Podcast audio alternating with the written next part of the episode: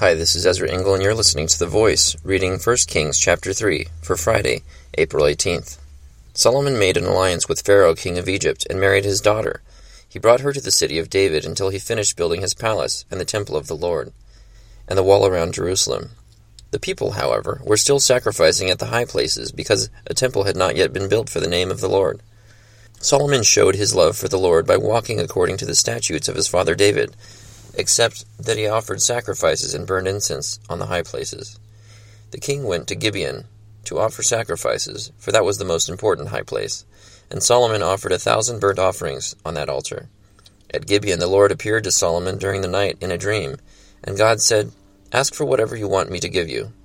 Solomon answered, You have shown great kindness to your servant, my father David, because he was faithful to you and righteous and upright in heart.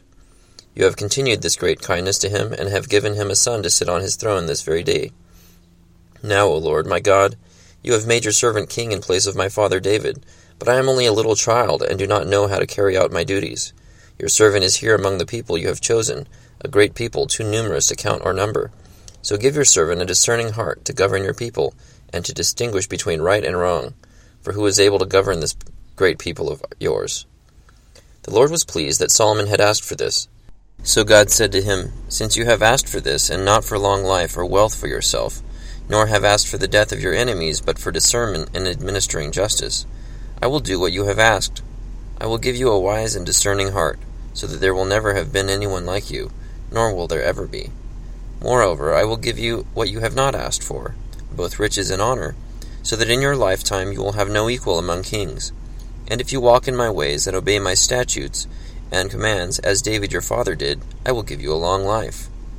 Then Solomon awoke, and he realized it had been a dream. He returned to Jerusalem, stood before the ark of the Lord's covenant, and sacrificed burnt offerings and fellowship offerings.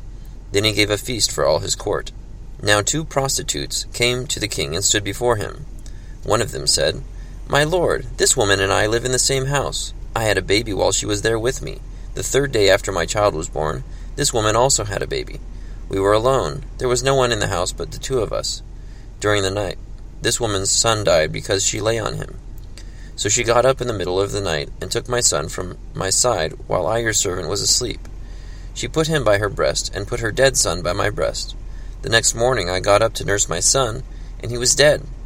But when I looked at him closely in the morning light, I saw that it wasn't the son I had borne. The other woman said, No, the living one is my son, the dead one is yours. But the first one insisted, No, the dead one is yours, the living one is mine. And so they argued before the king. The king said, This one says, My son is alive and your son is dead. While that one says, No, your son is dead and mine is alive. Then the king said, Bring me a sword. So they brought a sword for the king. He then gave an order Cut the living child in two, and give half to one and half to the other. The woman whose son was alive was filled with compassion for her son, and said to the king, Please, my lord, Give her the living baby. Don't kill him. But the other said, Neither I nor you shall have him. Cut him in two. Then the king gave his ruling.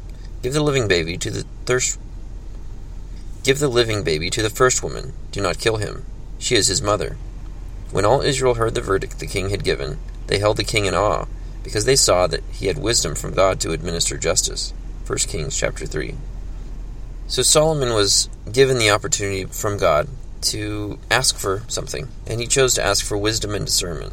God commended him and blessed him because he did not ask for power, for riches, or for the death of his enemies. Because he asked for wisdom and discernment, he gave him riches and power anyways, and that he would have a long life if he chose to continue obeying God as his father David had done.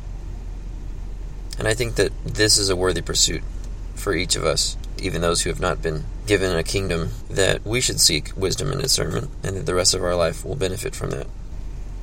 Thank you for listening to The Voice.